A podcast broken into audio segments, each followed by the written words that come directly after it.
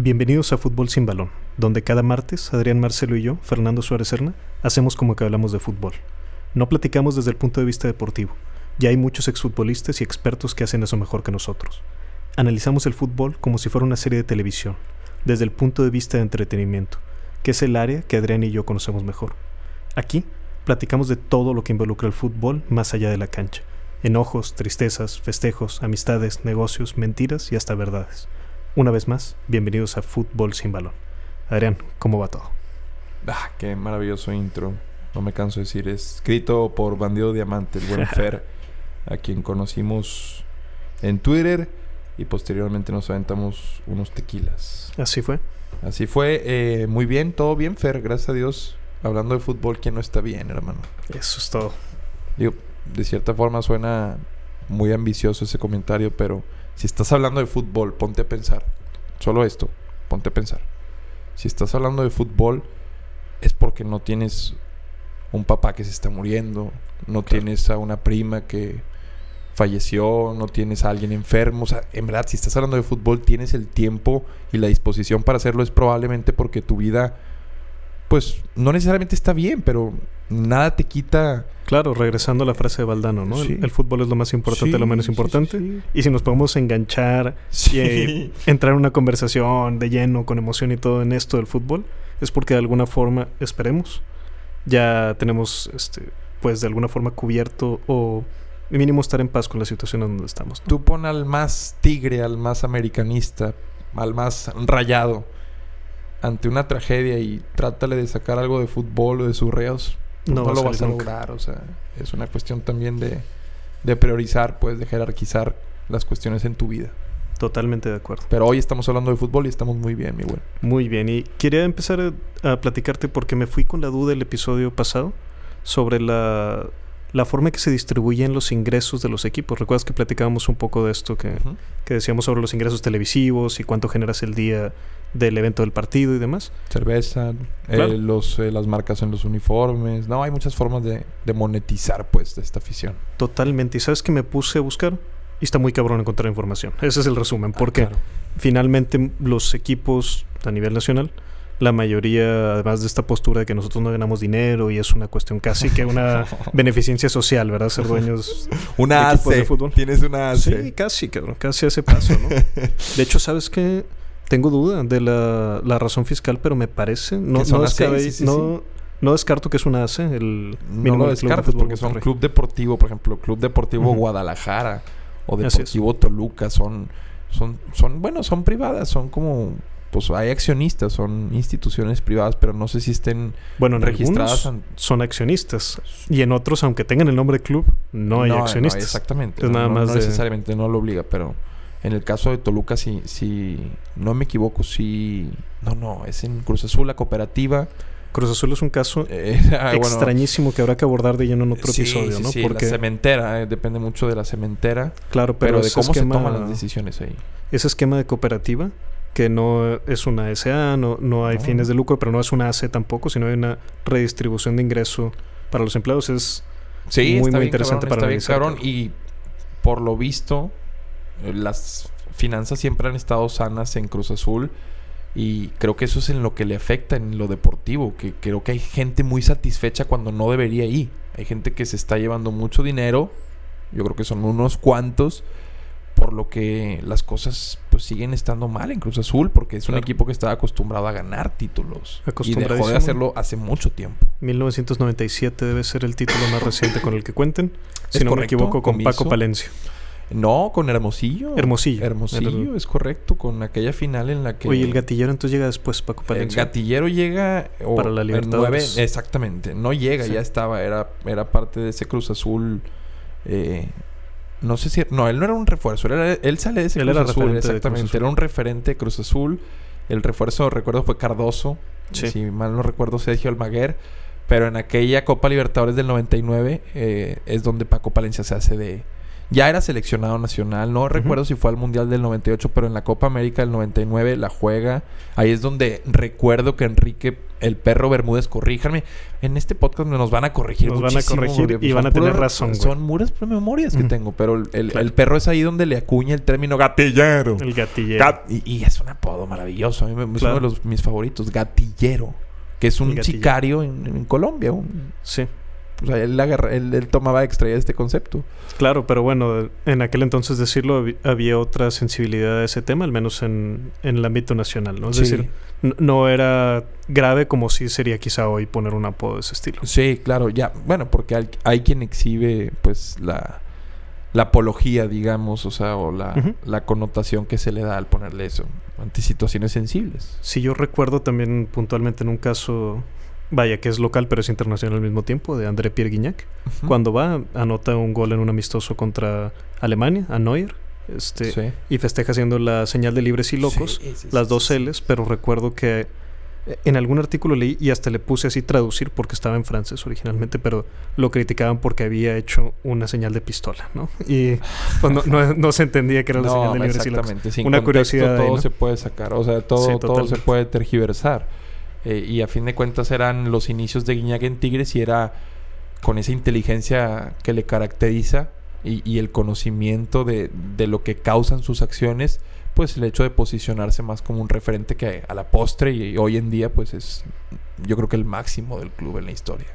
Totalmente de acuerdo. A nivel, no nada más goles, sino a nivel figura. Eh, todo lo que ha generado, el, el que ya el tiempo le dará su lugar, siempre digo lo mismo, es una persona que está en activo, es un jugador que sigue todavía en el club, por lo que su techo todavía puede ser aún más alto, pero creo que hoy por hoy no solo por superar el récord de Tomás, sino por todo lo que ha generado en títulos y fuera de la cancha, es el más grande en la historia. Claro, totalmente de acuerdo. El único delantero que en ese año futbolístico le mete gol a Neuer y al Picolín Palacios. al hermano, al hermano, al- al- bueno, ah, bueno, bueno. El al- otro, el Picolín Alejandro, 2 o no sé cuál es. Picolín 2. ah, esos pintorescos personajes que siempre son en el fútbol mexicano eh, necesarios, Totalmente fundamentales. Y, y son los que le ponen el color. En su momento el Piojo Herrera, porteros como Pablo Larios, el Brody. Claro. No, no, no. una- son necesarios. Sí, hay algunos que hasta vaya con incluso pocos minutos si lo ves en, en el tiempo efectivo que los vimos dentro de la cancha en primera división, pero por ejemplo el Parejita López a mí no se me olvida No, que es muy icónico a pesar de, el de una Parejita. que es más por una cuestión extrafutbolística, ¿verdad? Más No. allá de lo que dio.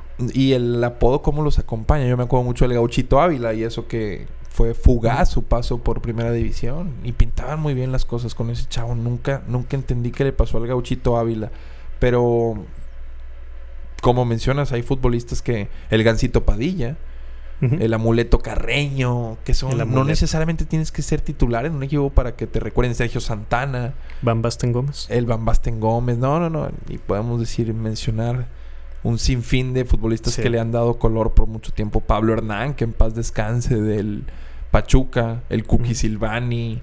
Claro, haremos algún ya un episodio específico sobre los apodos, ¿no? y Que de es- estampitas, un día hablaremos. Híjole, con mucho gusto. De las Bimbo Cars, ¿quieres platicar acaso? También platicaremos, oye, pero es que es una línea delgada así entre la nostalgia, la buena onda y lo chaburruco. sí, sí, cabrón. tú Y se yo- me hace que ahí sí la tú cruzamos. Tú y yo güey. estamos entrando ya a ese No, pedo, ya, ya estoy perdona. muy, muy dentro. güey. Es la me nostalgia, desmarco. eh, pero les va a pasar a todos. güey. Así es. Les va a pasar a todos. Lo dice el buen Franco Escamillo en un especial de... Un día lo, lo van a sufrir, güey, o lo van a... Claro. O gozar, güey. Exacto, lo van a sufrir o lo van a gozar, güey. porque yo también eso digo, bueno, ahora yo ya tengo 30 años en el momento de esta transmisión. Ahí luego, a ver en qué año nos escuchan o en el futuro o algo. Pero, por ejemplo, una de las ventajas de cumplir 30 que yo veo es que ahora me invitan a algún lado. Oye, güey, va a estar esta fiesta y todo. Y le digo, es que me da hueva, güey. Ah, ok. Sí, sí, sí, quedó, sí, ¿verdad? O sea. Tiene hecho, algunas ni- ventajas como estas. Ni viene como tal la invitación de, oye, Fer, vamos a ir. O sea, se ponen grupos al aire y el que jale, o sea, es, es ya otra forma de, de cultivar las amistades. Sí, que bien duro, ¿no? Porque a veces o te subes y entras a este nuevo esquema de interacción social, o si tú dices, no, no es que este no es lo mío y te retiras, pues te retiraste de lleno. Y, y, y ahora sí va a ser pasar meses sin hablar con otra persona, ¿no? Es correcto. Pero bueno, ya nos fuimos a un punto muy oscuro. Nos fuimos a exactamente a introspección de redes sociales, que Ya también es un tema interesante, pero volviendo al fútbol y lo que... Oye, sí, porque yo quería dar ese dato, que era con lo que según yo íbamos a iniciar, que volviendo a, cómo está el esquema de recaudación de un equipo, que es muy difícil acceder a los datos nacionales, pero lo que sí encontré es que Deloitte, que es una multinacional que hace servicios de auditoría Sí, como una firma muy famosa. Sí, hace un análisis cada año donde analiza los 20 clubes que más remuneran, ¿verdad? Que más exitosos financieramente. Y entonces revisé el más reciente, que es el análisis del 2018, y ahí me di cuenta que sí, efectivamente tienes totalmente razón desde el episodio pasado, pero fíjate cómo están los porcentajes.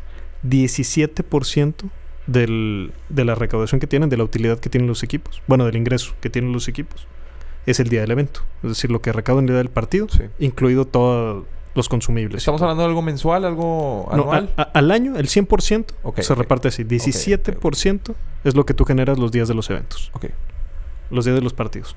40% viene de los sponsors, es decir, de las... Patrocinios. Patrocinios en camisetas y demás, ¿verdad? En el estadio, todo. Sí, así es, todo lo que incluye. Y 43%, que es el, el mayor, para completar el Derechos televisivos. Derechos de televisión y de broadcast, ¿verdad?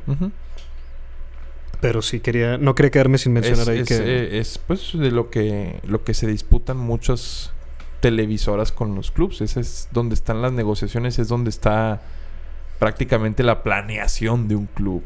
Digo, nada nuevo, lo vemos mucho también en Club de Cuervos, como de hecho parte de la trama gira mucho en torno a las negociaciones con las eh, televisoras, que a fin de cuentas son las que negocian también los derechos con la FIFA de los mundiales. Y eso lo estoy extrayendo 100% de Clubs de Cuervos. Ahí te explican que el negocio verdadero del fútbol son los mundiales. Y por ejemplo, en este que viene, no sé si ya es oficial. Sí, creo que sí. De Qatar. México, Canadá ah, y Estados, Unidos, O sea, me parece que ya es oficial 2026. Sí, sí, sí. Los que la repartición, imagínate lo agresiva que va a ser para y los patrocinios, ¿no? Es que de puros patrocinios, las grandes marcas, imagínate en mundial, en época de mundial, lo que le invierten, la coca, eh, las los, los, convenios con los jugadores, güey, o sea, todos. Es como el marrano de. No, la gallina de los huevos de oro, o sea, es el marranito, güey. Aunque bueno, te podría también la contraparte, ¿eh? porque hay una curiosidad ahí en, en los mundiales, que es que, perdón, históricamente han estado ligados también a situaciones de países autoritarios, incluido aquí México 70, no se diga, pero también en Argentina, en el mismo Rusia, en Qatar. Y hay un episodio, perdón que lo ponga como fuente, pero pues es lo que tengo a la mano de John Oliver, donde él habla sobre los mundiales.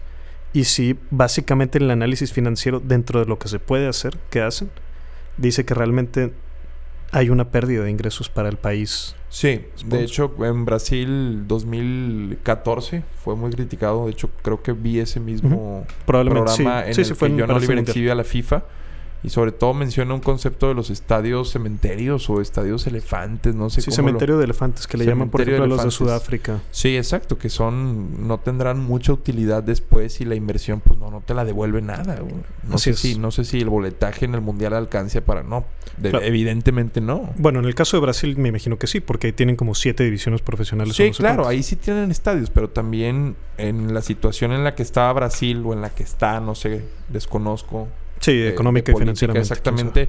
Eh, tenía muchas polémicas por, por la transición de gobierno. Sí.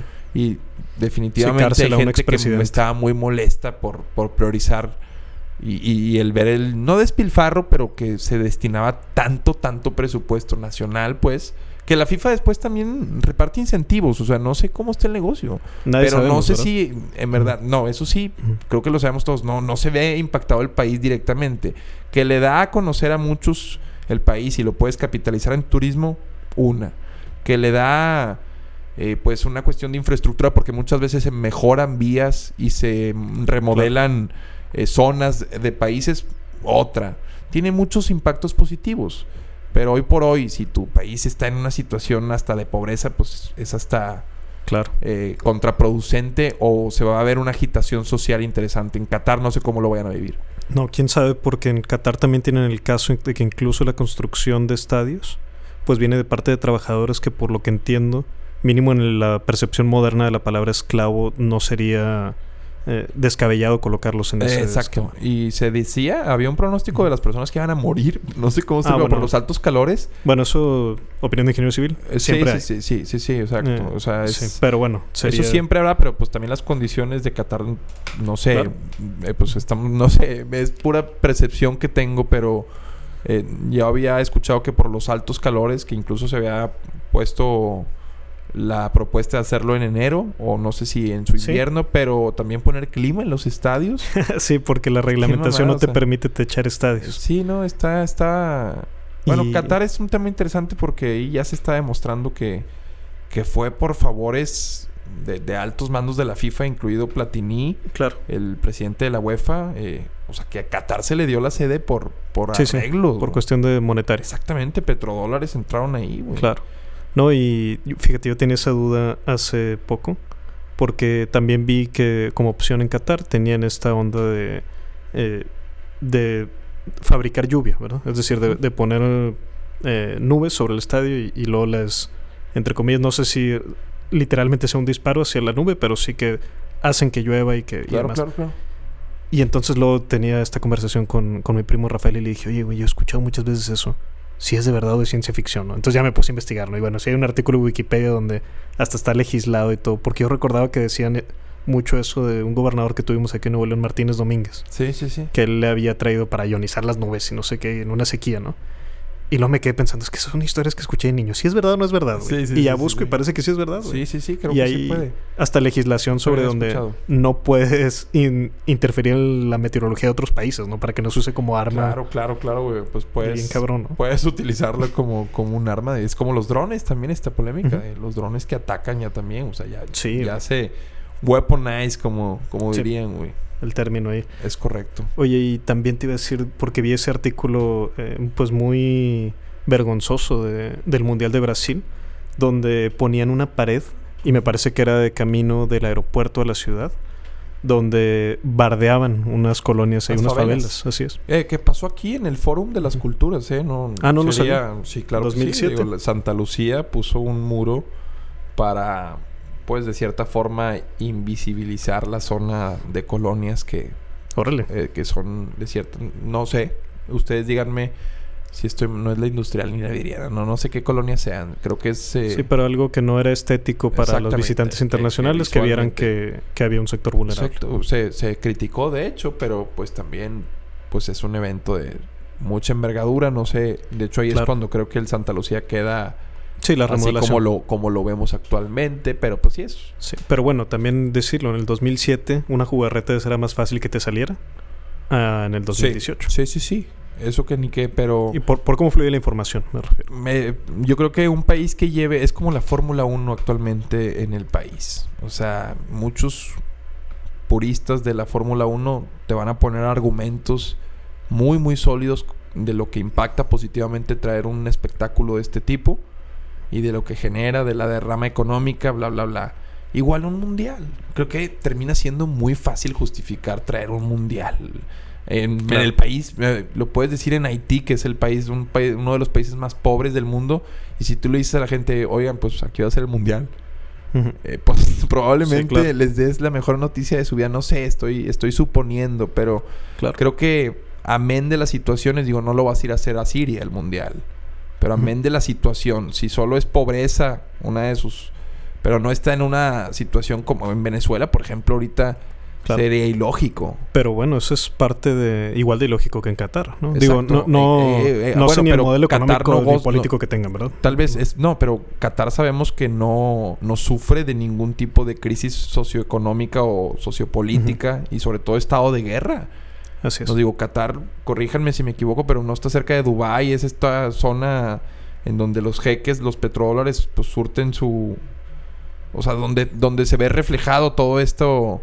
Esta cuestión de despilfarre y de, de Sí, vida de alto lujo de, del- de los Emiratos Árabes. Sí, es la misma impresión que tengo. Sí, no sé. De, Ustedes díganme. pero creo que por esto mismo que, como decías, de viene hasta el intentar ligar que cuando dices, bueno, y si yo tengo un gobierno de alguna forma autoritario, con asterisquitos de dudas, pues traigo, véanme, asómense y vean la grandeza Ah, que pan tengo y aquí. circo, pan y o sea, es, Y claro. es como funciona muchas veces el populismo, dar, dar un instrumento de entretenimiento. Pablo Escobar tenía mucho dinero metido y el mariachi, otro, otro de los grandes capos de allá, tenía mucho dinero metido en clubes de fútbol, en el Atlético Nacional y en, y en el rival. El cártel de Medellín también tenía sus equipos de fútbol.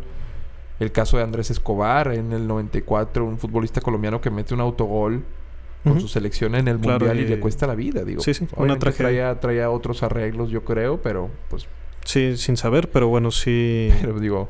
Pero sí, lo que sabemos es que acaba en la tragedia con, con su muerte, ¿no? Sí, sí, sí, sí, sí, o sea. Bueno, y con su asesinato. Salpica. Y, un día debemos de hablar de las apuestas. Hay unas investigaciones que hace Fernando Palomo eh, muy, muy interesantes. Es un tema que como periodista yo creo que lo usa desde su trinchera para desarrollar. Es como su bandera.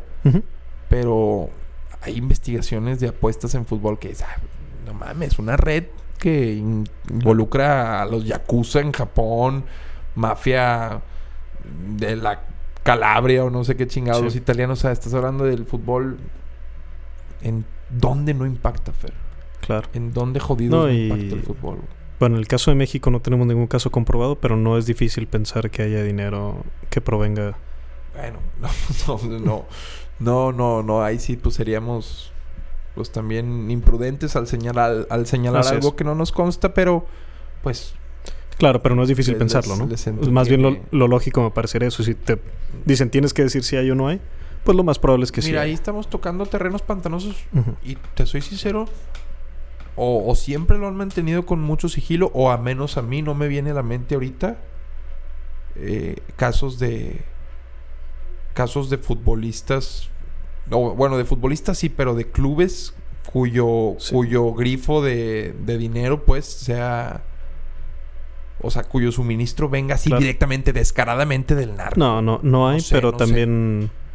Bueno, puede ser interesante. el caso más. Eh, que sí es relativamente probado es ya hace muchísimos años con el Atlante que era el equipo del Negro Durazo no que fue este, por ahí, jefe de policía, me parece, del Distrito Federal en ese entonces, la Ciudad de México ahora. y que, aparentemente tenía una serie de lujos que, bueno, parecían de película. El negro durazo fue el que Mauricio Fernández lo anunció antes de echarse. No, no, no, no, no. No, no, es otro caso. Oh, este, no, no sé si sean homónimos, pero no me parece que no. Es un caso de un jefe de policía que hubo hace muchísimos años ya y era el dueño del. No sé si dueño, pero sí ejercía y control sobre el Atlante. Y. Pero bueno, es un caso que viene de corrupción de parte del Estado, no de parte del narcotráfico. O digo, eh, también los gobiernos se valen de, de del fútbol como un instrumento, pues no quiero decir de manipulación, pero una distracción que capitalizan de cierta forma. Pachuca, hay una investigación que hace Televisa, digo, obviamente con toda la intención de pegarle a Grupo Carso y a pues, eh, en donde se de, pues devela que Pachuca tiene incentivos fiscales por parte del gobierno y de algo mucho, muy pues no descarados, pero sí, sí, sí. Bueno, no, sí, muy, muy así de que no. paga impuestos prácticamente el club. Claro, pues allí habría que ver también. La famosa Universidad del Fútbol y el, el, equipo de México, ¿no? ¿Cómo El equipo de México. El sí, así era como, como se anunciaban y recuerdas que ponían estos espectaculares con Miguel Calero, que en paz descanse. El Cóndor. Pero incluso yo los llegué a ver ahí cerca de, de la colonia donde vivo, en la ciudad de Monterrey donde dices, bueno, ¿y qué está haciendo aquí un espectacular de Pachuca? Pues dándose a conocer. Claro, claro, y se sabe, se sabe que el equipo trabaja muy bien esa, esa marca y la tiene posicionado no solo con eso, en la Universidad del Fútbol, el Museo del Fútbol, el Salón de la Fama del Fútbol. Sí. Son, son pioneros en muchas cuestiones aquí en México. Claro, y, pero curiosamente, incluso en logros deportivos también hay que decirlo. Sí, en una época década de los 2000 pues fue un equipo mandón por una parte. Eh, se acostumbró a ganar, hay que decirlo. Sin embargo, y también eso ya entrando en materia. El único título, disculpa que te interrumpa, internacional, es el de la Sudamericana. Pachuca, la Sudamericana 2006, o me está faltando el de quién? Eh, bueno, debe tener también Conca Champions. No, bueno, Pachuca. pero pero continental en, ah, Sudamérica. Que va en Sudamérica. Sin demeritar las con no, claro, claro. ya, ya, te entiendo, ya te entiendo. Sí, el único eh, título que va de la CONCACAF a ganar a la Comebol. Exactamente. O sea Probablemente sea esa sudamericana. Es, nada más esa sudamericana. está la final perdida de, de, Tigres Libertadores, de Boca Juniors, eh, Cruz Azul le ganó, Pumas también perdió una en el Pato Abundancia. Era un robo tremendo, recuerdo esa final. Está la de Claro Chivas que en la Sudamericana expulsado, con- ¿no? Sí, porque hace una la mano, es- si no sé si recuerdas, sí, es, es un balón, no sé quién era Marioni, se la hace a Marioni Sí. o a... Marioni no debe No, ser más, otro, más era- antiguo. Era otro, era otro. Sí. Lo he visto en repetición. Yo no recuerdo el juego haberlo visto en, en vivo. Estaba Toño de Nigri, si no me equivoco, en esos Pumas, o, o- o- o ustedes me corregirán. Pero sí, bueno, eh, robo tremendo. El de River Plate Claro. también en penales contra Santos. Bueno, un partido, no fue en penales, pero le hacen un robo también tremendo a Santos, que dio buenas actuaciones. Se crecen los equipos mexicanos en la Libertadores. Ojalá Claro. vuelvan, ¿eh? Ojalá vuelvan. Ojalá que sí. Recuerdo también, para mencionar una vez más al cóndor a Miguel Calero, que a pesar de que yo había un odio deportivo futbolístico, ahora me encantaba al mismo tiempo verlo. Luego cuando se retira hasta lo extrañaba, ¿no? Sí. Un poco, pero te- había una rivalidad así que él alimentaba mucho y que me encantaba. Orquestó ahí a Claro, los ca- libres y locos. Les cantaba ahí a los Sí, libres y locos, sí. Pero a mí me gustaba mucho esta rivalidad, también hay que decirlo. Tenía ese, No, entre comillas, odio deportivo, de pero un- sí. De un señorón como él era Claro, y que tenía además las tablas de, del rendimiento que daban. Pero recuerdo que me disfruté muchísimo un penal que le para él a Landon Donovan. No sé si recuerdas ahí. Y Landon Donovan, hace, que es uno de los mejores tiradores de penales del mundo. eh, se- bueno, vi un estudio reciente que hicieron del Club de Fútbol Barcelona. Y por ahí andaba, no, no me acuerdo si se colaba el 10, pero sí en el top 20, ¿no? Ok, De- ok, ok. eh, Landon Donovan y hace esta ritual que siempre hacía ponerse en cuclillas y besarse los nudillos y todo. Le lo, lo detiene Calero, agarra la bola y le hace con el dedo así, le dice, no. sí, sí, sí, sí. güey. buenísimo, Y buenísimo. cuando mete ese gol que le da el pase a una final contra Chivas, Claro. eh, Calero tiene momentos. Bueno, yo, donde más recuerdo a Calero, lo más lo tengo presente fue en la final que la vi por televisión, la final de Vuelta de Tigres 2001. Sí, yo también. Hijo, nun- bueno, es fecha en la que yo no recuerdo una actuación de un portero en final, y- ni la de Nahuel, si me apuras, parando tres penales, porque bueno, para parar tres penales tienes que estar en tanda de penales. Sí. Y lo que hizo Calero aquella noche, parándole a Silvera, Gaitán, a Irenios, bueno, no, Irenios no sé si está... No, sí, en y, sí. Claudio Suárez también se echó una chilena por no, ahí. no, no, no, un- un- una actuación pero contundente la de la de Calero aquella noche que, que te quedabas impotente de ver cómo Sí, que sabías hoy, que no, hoy no va a entrar, hoy güey. no va a entrar exactamente, güey. Le, le hace una quemarropa Gaitán y la saca el tipo y dices, tú, nada, no mames, hoy no va a entrar, güey. Así es. Hoy no va a entrar. Oye, y hay que decirlo también, porque Pachuca con logros deportivos, Toluca igualmente con logros deportivos.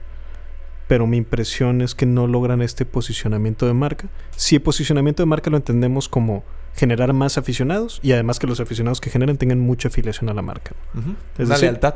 Así es, en este momento ni Pachuca ni Toluca, que fueron muy exitosos, están entre los que tengan más afición en México. Y hay que decirlo, Tigres, el equipo más exitoso de la década en cuestión deportiva, sí se cuela ya Es- al número 4 de afición. Yo a eso lo reduzco a algo muy sencillo de explicar. Es la ciudad en la que juega cada equipo. Es eso. Digo, sin, con todo el respeto que me merece. Claro. O sea, tú vas a Pachuca y si tienes el contraste, no quiero que se escuche como algo Despectivo ni despectivo nada. No, no, pero nada más la todo realidad la de- ciudad, tiene todo, ojo. No, no, no.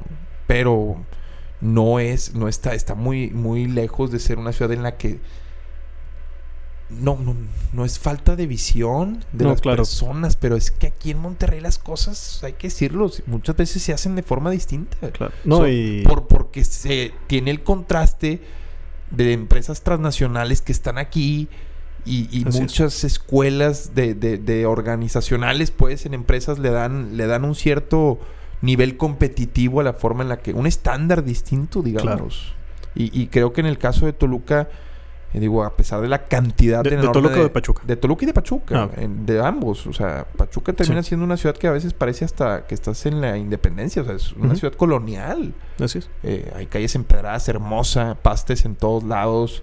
Ahí se, ahí creo que se inventó el fútbol en México, digamos. O sea, se- Sí, es el primer club profesional, es sí, Pachuca Mineros, y, una- del- y siempre han dicho que de ingleses, ¿verdad? Sí, es que hay un panteón inglés en Pachuca. Ya un pueblo mágico, hermoso, por cierto, hermosísimo. Y de hecho, tú vas caminando y parece, piensas por un momento que puedes estar en, en un lugar de Estados Unidos e Inglaterra, porque ves a puras personas con rasgos caucásicos marcadísimos. Dices, esto obviamente no es mexicano y menos de Pachuca. Eh, pero es que hay un panteón inglés. eh, porque ahí los eh, ingleses pues tenían una mina y los pastes es una comida que ellos utilizaban, les pareció lo más tropicalizable acá. Y, por eso mismo se comen tantos pastes en Pachuca. Ah, mira, bien interesante. Pero sí, definitivamente hablando de infraestructura, de, de nivel de... Eh, pues también de densidad poblacional y de, poder adquisitivo. Ojo, que no les quitan ni lo competitivo en la cancha. No, pues nos ganaron, cabrón. No, no, no, ni lo capaz. Estamos hablando extra fútbol. Así es. Ahí sí es por la ciudad. Ahí sí, o sea, en lo que es posicionar una marca con triunfos acompañándote, ahí sí creo que la visión y la estrategia que tiene, que tiene el Regio y que ha demostrado a lo largo de su historia, difícilmente se compite. Y ahí sí es mi, mi, regionalismo, el que, el que sale a flote, Lo que, sinceramente, Claro. Eh, estaba leyendo que en la oferta gastronómica Monterrey es vanguardista, por ejemplo, en el país. Los restaurantes en los que puedes comer aquí eh, eh, o, los chefs que hay aquí, obviamente, con sus excepciones en Ciudad de México, pues que es, claro, pues, sigue siendo una metrópoli, capital del guardando las proporciones, pues eh, Monterrey es vanguardista de más, digamos, una ciudad cosmopolita en toda la extensión de la palabra. Ay, qué chingón, hay que luego entrar más en ese tema, porque además me parece que no es algo que venga de que históricamente sea así, sino probablemente es algo que se trabajó no. con todo el diseño, ¿verdad? No, no, no, y a pesar de tantas quejas que tenemos, creo que es una ciudad muy organizada. Sí. aplaudiendo algo de Monterrey es eso. O sea, los, los pilares también se han encargado de, de, proveer de un estándar de vida al regio con sus, bueno, con sus marcadas excepciones. Ahí no deja de haber eh, zonas muy marginadas, pero me parece que es una ciudad en la que no valoramos, por ejemplo, me han dicho personas que han estado en Nueva York o en parques de Francia, no valoran ustedes el, el Parque Fundidora. El Parque Fundidora a mí me encanta. Lo tienen demasiado devaluado, infravalorado. Y, en verdad es un parque que no le pide nada a grandes parques de, del mundo. Claro, ¿no? Y bueno, a mí lo que me parece así maravilloso de ahí, eh, me voy a ir un poquito así en ese, en ese punto del Parque Fundidora, pero es que yo camino por ahí y luego pienso, es que si hace 60 años que esto solía ser la fundidora y, no nomás de 60 o sea, que alguien te dijera, oye, güey, es que luego esto va a cerrar, pero luego lo van a volver a abrir, güey, y va a ser un parque, y va a haber museos adentro, y va a haber exposiciones, y va a ser uno de los conciertos más grandes, y va a venir gente de más lados, güey, a, ver este concierto aquí. Y va a venir gente a andar en bicicleta, güey, a... le hubiera dicho, no es cierto, güey. Es ciencia ficción lo que estás diciendo. es, una fantasía fuera de proporción. Eh, Entonces, camino por ahí. Es punta de lanza. Y, significa algo, ¿no? Es, es un desarrollo constante el que tiene la, la ciudad. Y empieza a asemejarse ahora que voy mucho a CDMX. Eh, una de las cosas que me la atención es cuando nos... No sé si ya lo estamos viendo ese boom en el que ya, ya puedes decir también... Ya somos muchos aquí, güey. Sin llegar a los extremos de allá, pero no sé, siento que no sé cómo estén los las prospecciones, pero tal vez en 20 años podemos de pasar de ser que somos ahorita 8 millones exponencialmente a unos 20, no sé, 15, o sea, imagínate, güey, que se dé Veremos un quién sabe Porque que convenga y que no convenga. crece, güey. Sí, claro. Digo, no adentremos tanto, pero pues si te vas hacia García, hacia Santiago. García tiene un crecimiento impresionante, pero estamos hablando de si lo comparas así con 50 años, no sé si estamos hablando mil por ciento o si mil es poquito, güey. Creo que leía que es, corríjanme también si me equivoco, chequenme ese dato, el municipio con mayor densidad. Es el de más. población, o no sé cuál no es. No lo creo porque creo que es el más grande de la zona metropolitana. Es el más grande de la zona metropolitana. Así es, en cuestión de territorio. Entonces dudo que sea el de densidad, porque. Sí, sí, sí. Leía un dato también que, por ejemplo, alguna vez me dijeron que el, en Twitter fue esto que el 80% de la población en Monterrey vive de Leones hacia arriba. Ah, no lo sé. Ese sí pues, habrá que revisar. está tomando en cuenta... Bueno, pues sí, es, mucho, pero no sé, no sé. Ese sí lo mastiqué muy bien el dato y no, no lo... No sé cómo tomarlo para que sea válido. No sé si, si, si pueda ser viable eso. De ¿Quién sabe? ¿Eh? En fin. veremos. Oye, yo quería que platicáramos sobre la identidad de marca de los equipos. Es decir, qué significa un equipo, pero no de la parte del aficionado, sino de la parte que está comunicando el equipo como administración hacia abajo, ¿no? Y me parece que un punto bueno para empezar pues es el América, que es el equipo con eh, más afición Y probablemente el que ha hecho mejor trabajo de identidad de marca de los que tenemos en el país. Totalmente. Ellos, ahorita, la campaña Odiame Más, a mí me parece buenísima como campaña. Es de Carlos Alarraqui. Sí. Es.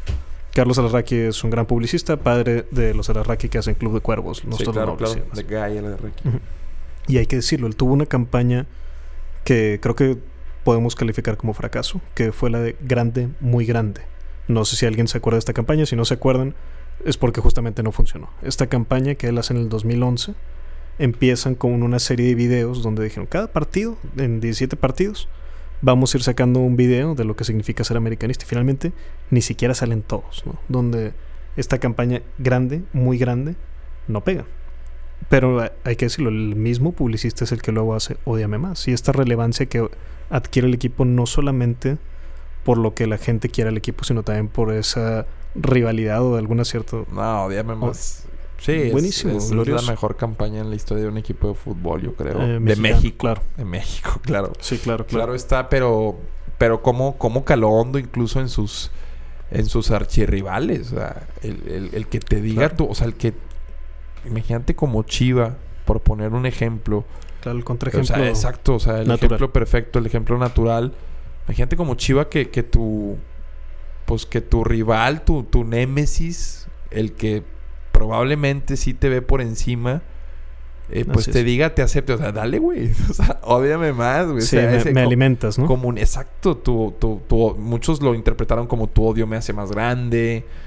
Eh, o, o es eso de me puedo dar el lujo de, de que me odies porque soy el más grande, el mejor, el, Claro. el, el, pues el- Sí, y la identidad de que de cierta forma alimentan del orgullo, de Sí, hasta ¿no? esta onda de si ayudas arbitrales o no, pues ahí mismo lo englobas, sí, ¿no? ódiame más. Y, Y derroche de dinero, pues óyeme más. ¿verdad? capitalizó yo creo que una larga fila de años de este, de este tipo de desacreditaciones por parte de los es. aficionados. De es que el arbitraje contra Pumas en los ochentas, en aquel, en el gol de, del Ortega, en aquella, en aquella famosa polémica que muchos la recuerdan, la siguen recordando.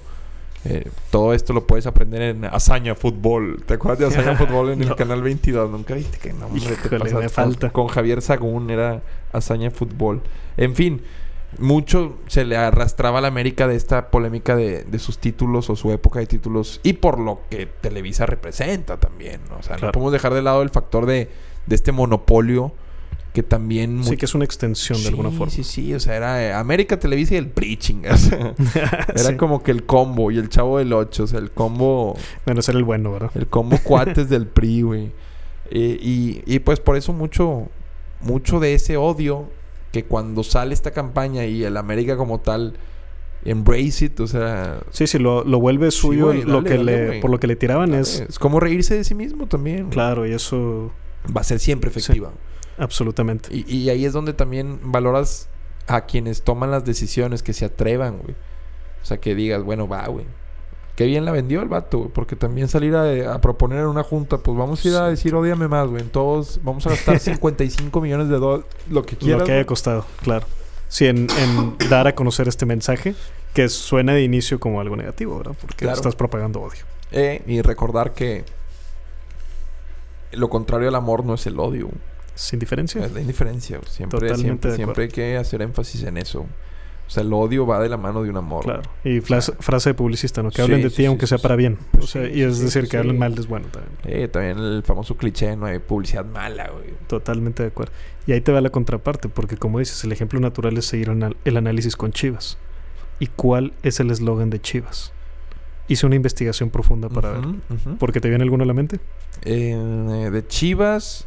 Porque yo me metí en- yo me enfrasqué en eso. Me puse a pensar. De Chivas que yo recuerdo. y luego ahí dije- sí las campañas no han sido tan efectivas, yo creo, güey. Claro. Porque... Digo, yo me, me puse a pensar, a pensar, a pensar y dije, no me acuerdo de ninguno. Y dije, bueno, si tienen uno, a lo mejor es que no es muy bueno. Y Ah, busque y busque y busque. ¿La Me ¿Somos encuentro. Chivas? No, no, no, no, no. No, no. Realmente, el, lo único que encontré en cuanto a eslogan de Chivas es una campaña de que eso sí hay que calificarlo como fracaso. Que Ellos eran sucede- de desplegados. Claro. muchos sí. desplegados. Jorge Vergara siempre fue incendiario con eso. Híjole, porque Jorge Vergara, en cuestión de identidad de marca, me parece que hace un muy buen trabajo cuando llega. Es decir, es un showman, ¿verdad? Y él logra hacer esto de que sin pagar altos costos de campañas, nada más él saliendo a hacer apuestas públicas, ¿no? Contra Pumas. Y lo, te apuesto este carro y luego, no, y le pongo el desplegado de que. era cuando tenía el 100% de su.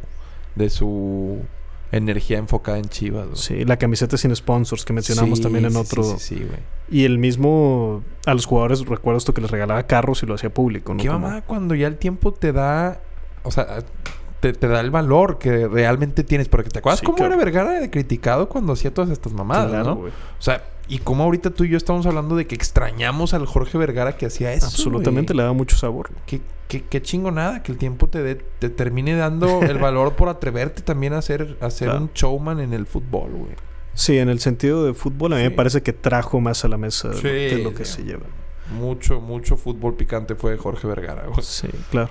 Y el, perdón, volviendo ahorita al eslogan que te decía que busqué, de la campaña que, que considero de fracaso fue, a lo mejor eslogan es ponerlo, darle demasiado crédito, pero es el que encontré, que era hombro con hombro, lo lanzan en el enero de 2019 y lo se considera un fracaso porque seis meses antes América había sacado un desplegado hombro con hombro, ¿no? Entonces ahí fue una falta de investigación y ah, profesionalismo que duele, ¿no?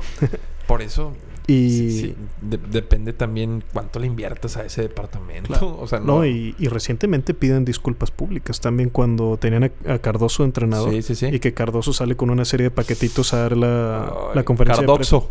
sí, Cardoxo, exactamente. que, tenía el meme de Cardoxo. Unas granolas y un yogurt y no sé qué presentado. Y sí, sí, tanto que sale a Mauri Vergara, me parece que es el nombre, de a decir que pues fue un error de...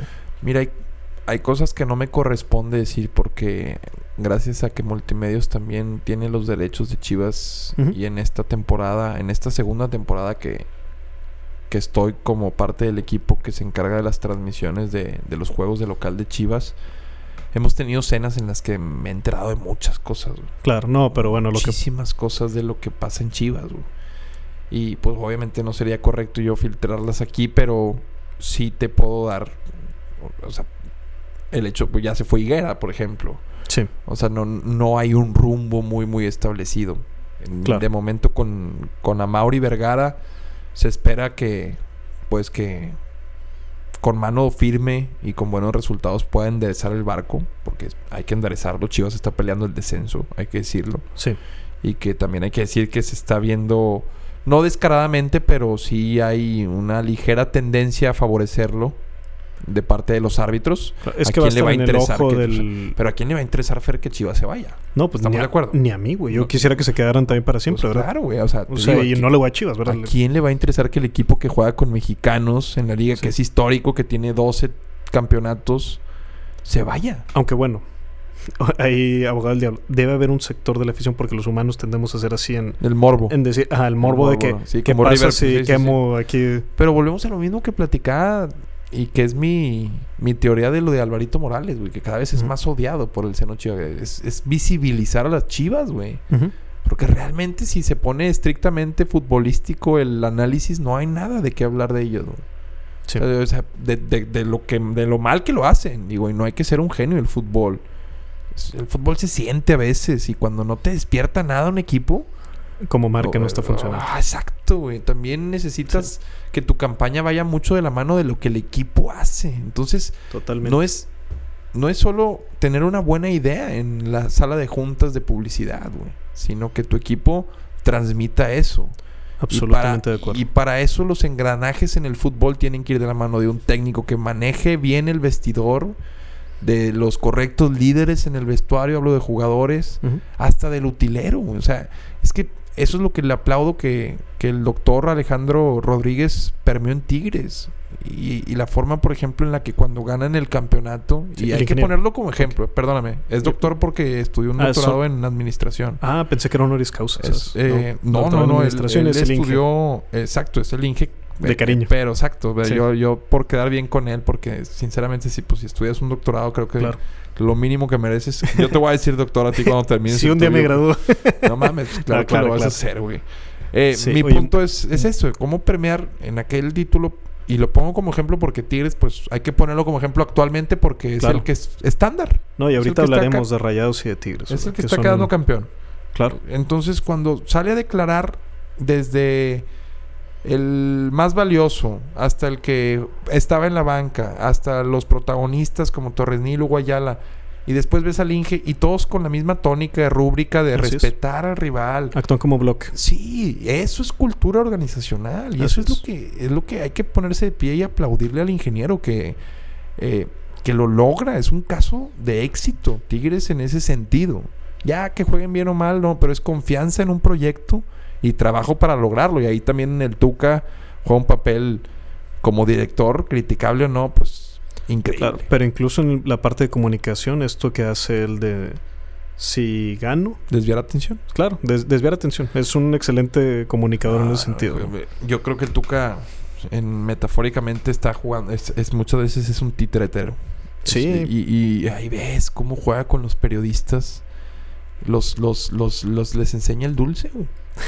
Y, y- y hace a veces que la nota sea la que él quiso que La fuera. que él güey, diseñó. Y no la, no por la que el periodista iba, cabrón. Entonces, Claro. y, y- y se escucha hasta mamón que lo diga así como que dándome cuenta yo y ustedes no, pero No, no, pero el que no lo ve así, sinceramente, pues no le, no le está entendiendo mucho al Tuca. güey. A lo que está jugando, claro. responde a, también a emociones y a un cierto nivel de ego. Por ejemplo, se le ha filtrado últimamente que se estaciona con su Ferrari en lugares que puede ser fake news, no, no lo, no lo pero No, no tiene varias eso, polémicas también de gasolinera de donde pues el tipo tenía arranques. claro que bueno, nadie somos perfectos, ¿no? Sí, sí, y, sí. y claro, también si él se equivoca, entender que está representando una institución y que le corresponde al menos pedir disculpas, ¿verdad? Pero No me corresponde filtrar, pero también, pues para, para también hacer un poco más atractivo este podcast, hay una polémica muy fuerte de Tuca el año pasado, bueno, no, este año, este año, que pues supongo que se fue dando desde el año pasado y, y por la que pues no, no ha salido en medios, no salió en medios. Ve tú a saber por qué, pero no se dice, hay, hay, hay, obviamente... una línea. Exactamente, no, no la voy a romper. También los Así códigos, si no, pues no me deja de llegar esa información. Así es. Pero estando ahí en la industria, los que los que sepan, pues ahí, ahí ya sabrán de qué se trata. Pero hay algo que pasó con el Tuca que, Que no que se cubre todo. Tigre se encargó de arroparlo. De, de- Así es. Ok, una contención de. Claro, que ha habido otras que hemos tenido. Me viene a la mente el caso de Daniliño, este, Sí, que tie- sí, sí, previo al campeonato del 2011. el que tenedor sazo también de, De Julián Quiñones. de Julián Quiñones. Sí, de, de Daniliño, nada más para los que no, no se enteraron, que era un, un comportamiento ahí terrible, de- donde patea a una mujer aparentemente menor de edad en una fiesta y no se filtra esta información, sino hasta que pasa la final, sale ya en Que ese es un gran trabajo de Alex Garza, hay que decirlo. Él es el jefe de prensa de Tigres, mucho tiempo en Reforma, que no me quiere mucho, pero pues sí le, Pero le tú he sí hecho, a le he hecho varias, este... Sí, pues es que yo, mi estilo de entrevistar a los jugadores, él lo conoce. De hecho, me, me Sí. vetó casi casi cuando a Luis pues. Advíncula... mi nomás tenía una pregunta y le dije, ¿por qué te escapaste de la, con- de la concentración para agarrar el pedo una vez con Argentina, güey? Y con, con- o sea, era contra Argentina, pero él jugaba en Perú. Pero en fin, eh, sí, muchas veces. Eh, Persicolque, otro gran Persicolque, caso. O sea, claro. y siempre, como todo, hay una relación pública que se encarga de, pues, de un departamento de PR, digamos, de, pues, que se encarga de la imagen del club Claro. y de, de la contención de daños, de la famosa contención de daños. Y, y obviamente son activos de los clubes. Tú tienes que cuidarlos. También el técnico es un activo del club. Tú tienes que cuidar la imagen a través de cuidarlos a ellos, que son los que portan el escudo. Pero también, pues, ¿hasta qué punto? Sí, platicaba con un querido amigo rayado y me decía, es que no te da coraje que la prensa está comprada y que no le dan, no le ponen cosas negativas a Tigres. Y le dije, vamos a suponer que eso sea verdad, te la concedo. Le dije, pues realmente es un acierto administrativo de parte de Tigres decir, déjame trabajar tranquilo. Y les ha Ah, funcionado. claro, ellos saben que le va a traer esta estabilidad al, al seno del equipo en, en- dentro de, pero a mí sí, eso es algo que no sé si es la edad, pero me ha ido, me ha ido, me, ha- me molesta últimamente mucho y será precisamente yo creo que el ir creciendo o, o- o ver las cosas diferentes, no es que me deje de gustar el fútbol como tal, me sigue despertando la misma pasión. Ajá. Ya no la transmito igual, eso sí, pero la sigo sintiendo igual. O sea, ya no me interesa ser el que más va al estadio, el que más No, eh, claro. grita el gol, eso no, no, no juego a eso. Ni el que más le sabe. Simplemente me dedico a disfrutarlo. Pero parte de este, pues no, no sé si verlo como eh, maduración de aficionado de fútbol es odiar un poquito la idolatría desmedida. Claro. Y, y hay un... eh, eh, o por ejemplo, este es un tema bien cabrón que hasta debería ser para podcast normal y no de food, güey. ¿No Este te pasa que extraño. sientes que hay personas de las que no puedes hablar mal hoy en día? No porque sea, o sea, no a nivel mundial, sino gente, por ejemplo, no hablar mal, sino criticar su trabajo. Si Ah, yo claro. critico a Guiñac, por ejemplo, yo sé que Guiñac 108 goles, pero yo, Adrián, Marcelo, opino, yo, sin desacreditar, demeritar, que es un futbolista más, eh, en el sentido de que no hace cosas tan extraordinarias. güey. Mi capo galáctico. Eh. Sí, sí, sí, mira, es el peor momento.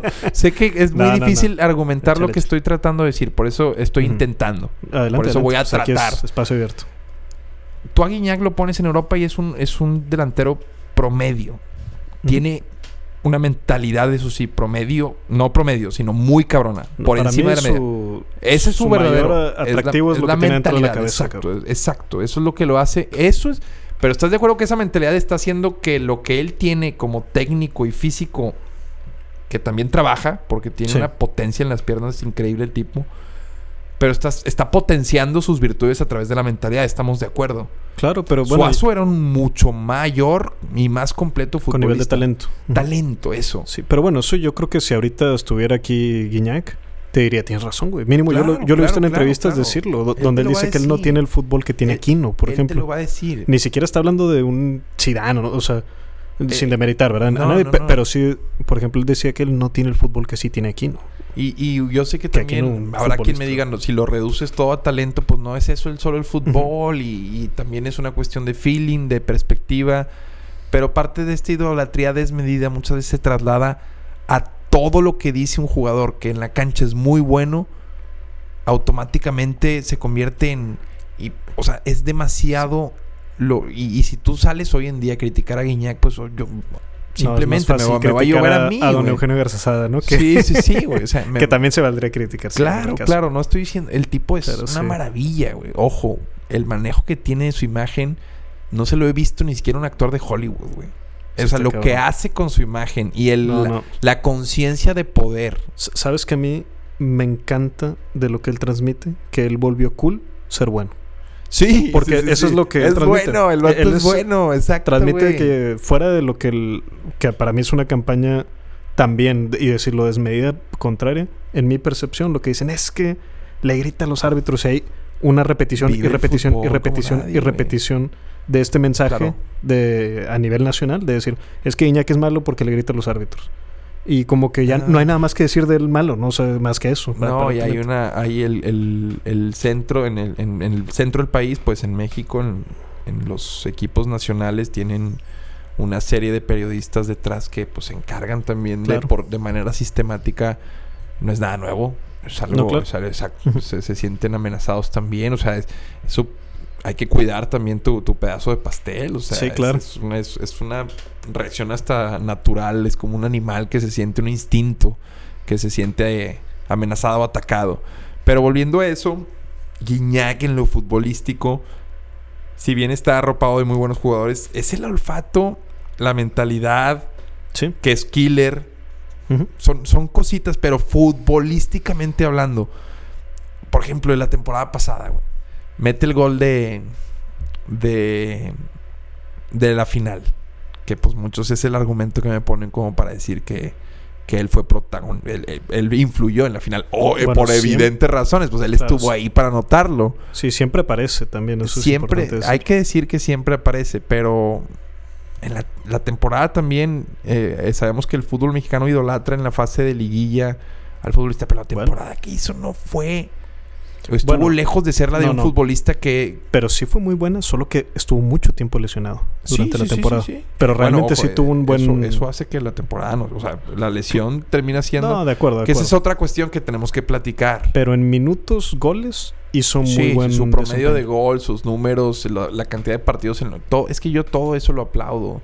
Es volvemos a mi a la raíz de mi concepto, es idolatría desmedida porque Claro. para Tigres también todo esto es algo es un jugador francés, es el nuevo máximo goleador del club, Claro. pero después ves cómo Tigres aprovecha esta esta onda de Claro, Guiñac llevándolo llevándolo por ejemplo con niños con cáncer y después, ¡guau! cuando el deber ser el deber ser no, no debe de aplaudirse, no debe de aplaudirse. En, No, en yo, ese yo creo que ahí sí se debe aplaudir. En, en el caso de Guiñac, por lo que genera, Sí. No, lo que pasa es, Es- que es una acción loable que además cuando viene por instrucción del club, no importa, porque no está importa haciendo porque lo más está que haciendo, yo. lo está haciendo. Ujú. Yo estoy de acuerdo con eso. Pero sabemos que está haciendo una instrucción. Si si uno se sabe, está haciendo una instrucción del club ir a eso. No importa. O sea, es, es Es un decir- acto protocolario del club.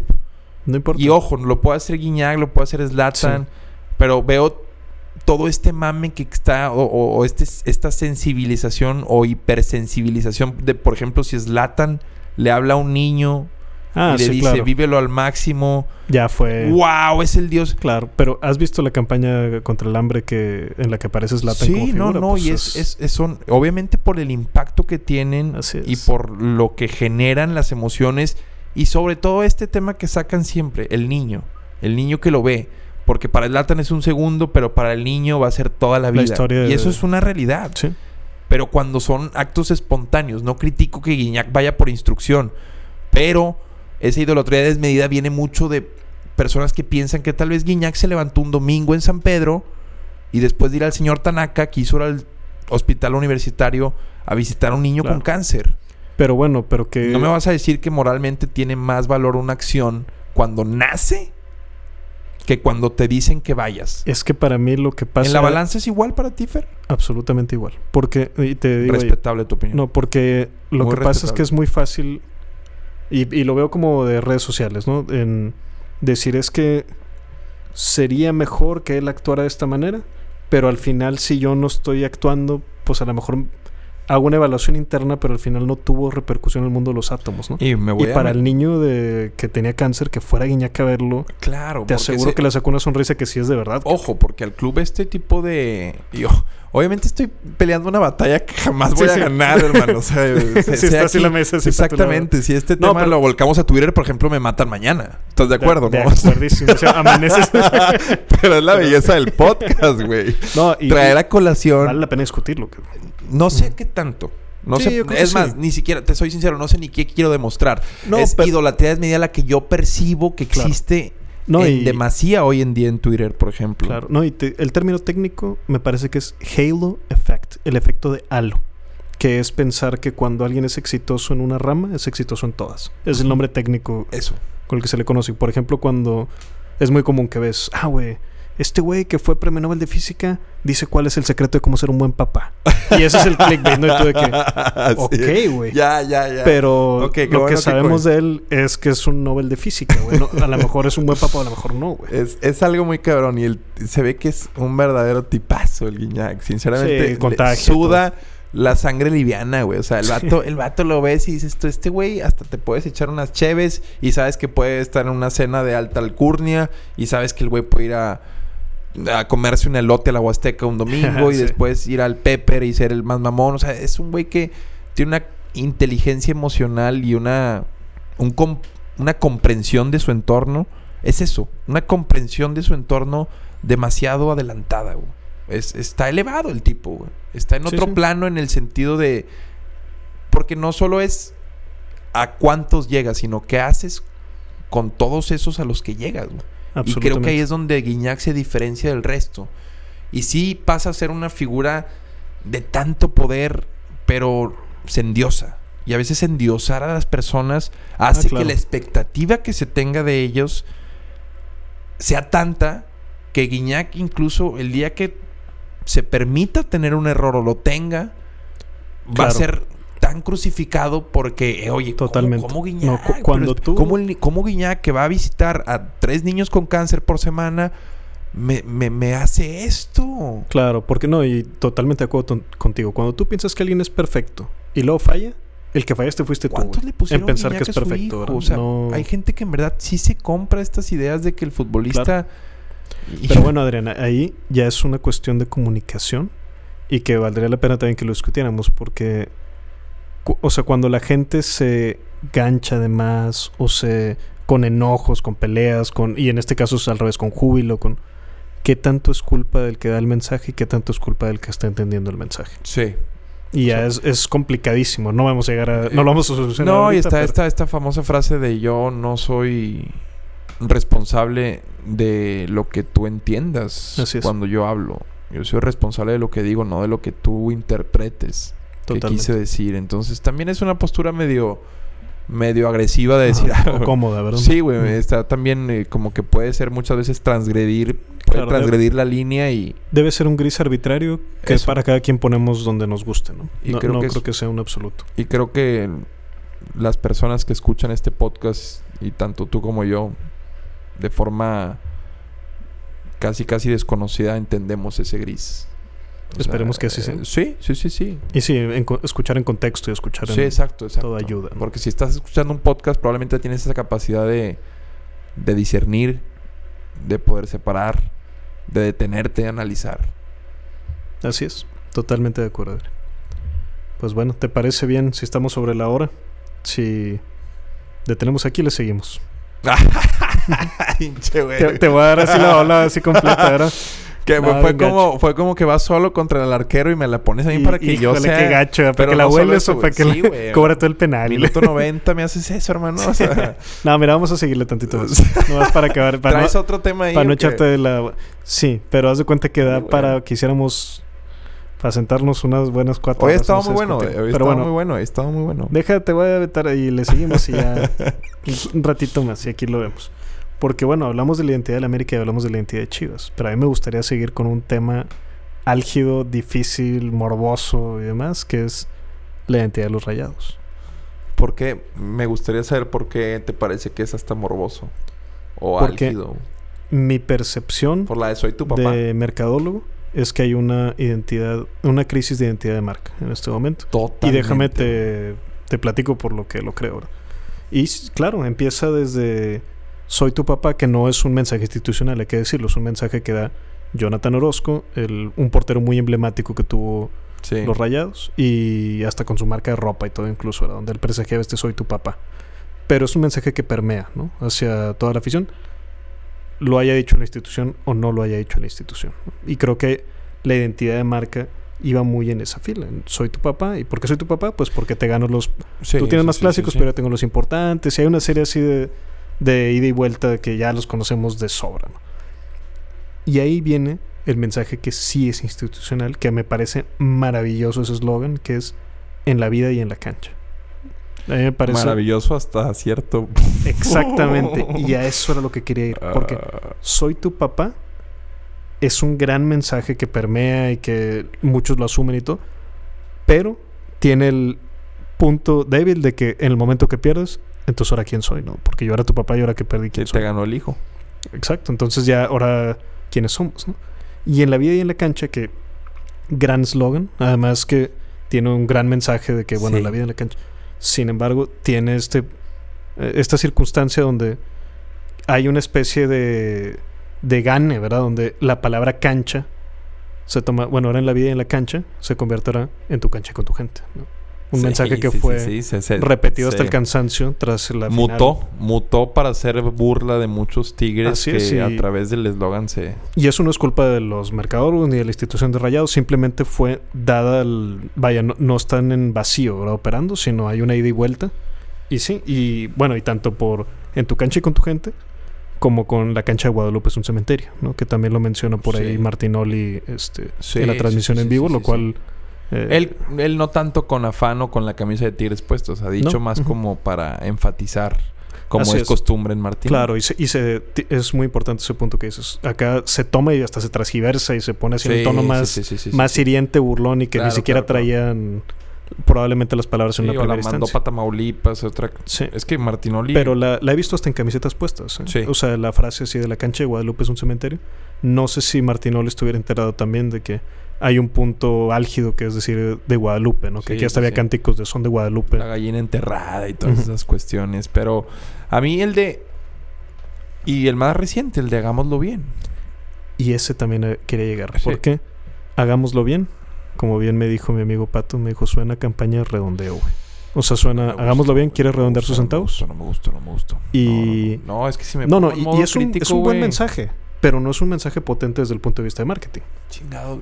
Y Y me parece a mí que además este, hagámoslo bien, existía previo a que los rayados lo adopten. Es decir, viene como un mensaje institucional y cuando el mensaje institucional se siente como mensaje institucional, Sí, sí, sí, no está funcionando. No está funcionando. Y, y aquí me gustaría, no sé si podemos insertar eh, cuando May- Mayito Castillejos explica lo que le pasa a la afición de Monterrey. En, No. en aquel programa Pasión Futbolera donde se filtra o se vierten estas famosas palabras de secta cucuzclanesca. Ah, claro. Sí, te iba a decir, no lo he escuchado, no. Claro, la secta sí, sí, cucuclanesca, sí, raro, raro, ese. raro. Estoy hablando de ese, de ese speech porque creo que ahí explica mucho de, de- punto, de ¿no? este quiebre que tiene afición con equipo y en la que, ay, híjole, viéndolo de fuera tal vez sea muy fácil, pero pues también cuando un equipo Oye, de claro, Monterrey lo tiene dirigido, no, esto iba más a pegar a los actuales porque cuando ves que los directivos de un equipo, para empezar, lo trae, lo trae un capitalino.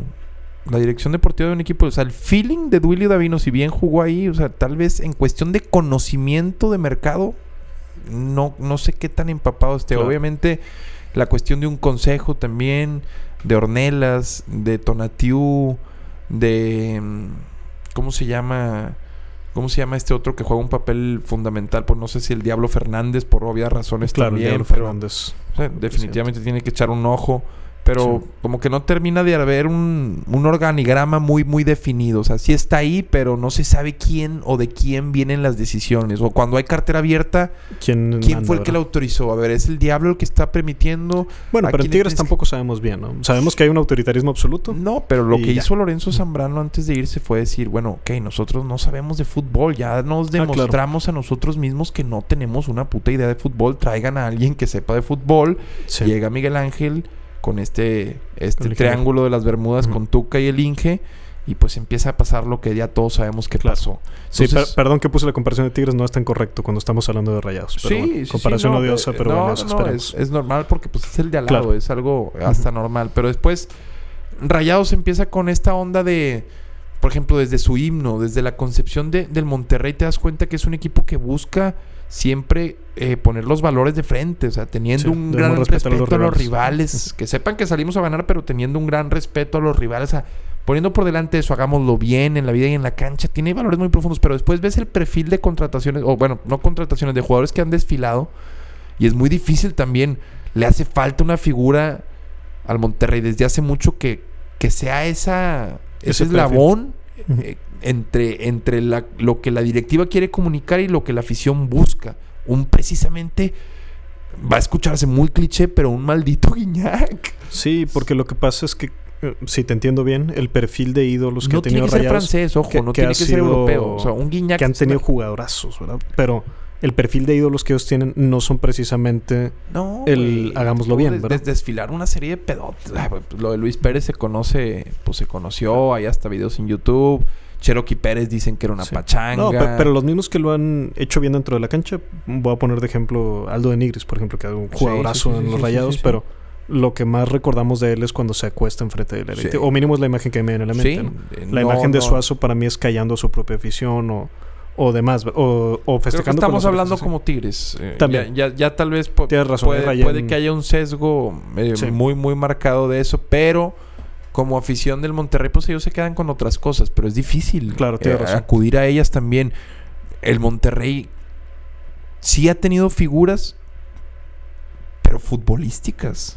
Sí. Muy, muy marcado en, en- en- en la cuestión futbolística, porque Jonathan no es precisamente un, un- un- un ser aspiracional. Bueno, Y- dentro de la cancha a mí me parece que sí. Sí, no sé líder, si calificarlo como caballero incluso, pero dentro de la cancha. Lo que pasa con él es la comunicación que tiene externa de muy- bad boy, ¿no? Muy, muy, De- muy, muy retador, pero es muy fuerte lo que, lo que, lo que sugerimos aquí, pero creo que ha- han carecido de Bueno, figuras. Me viene a la mente que sean así de perfil, vamos a decir, de, de hagámoslo bien. Vamos a decir, me viene a la mente el Guille Franco.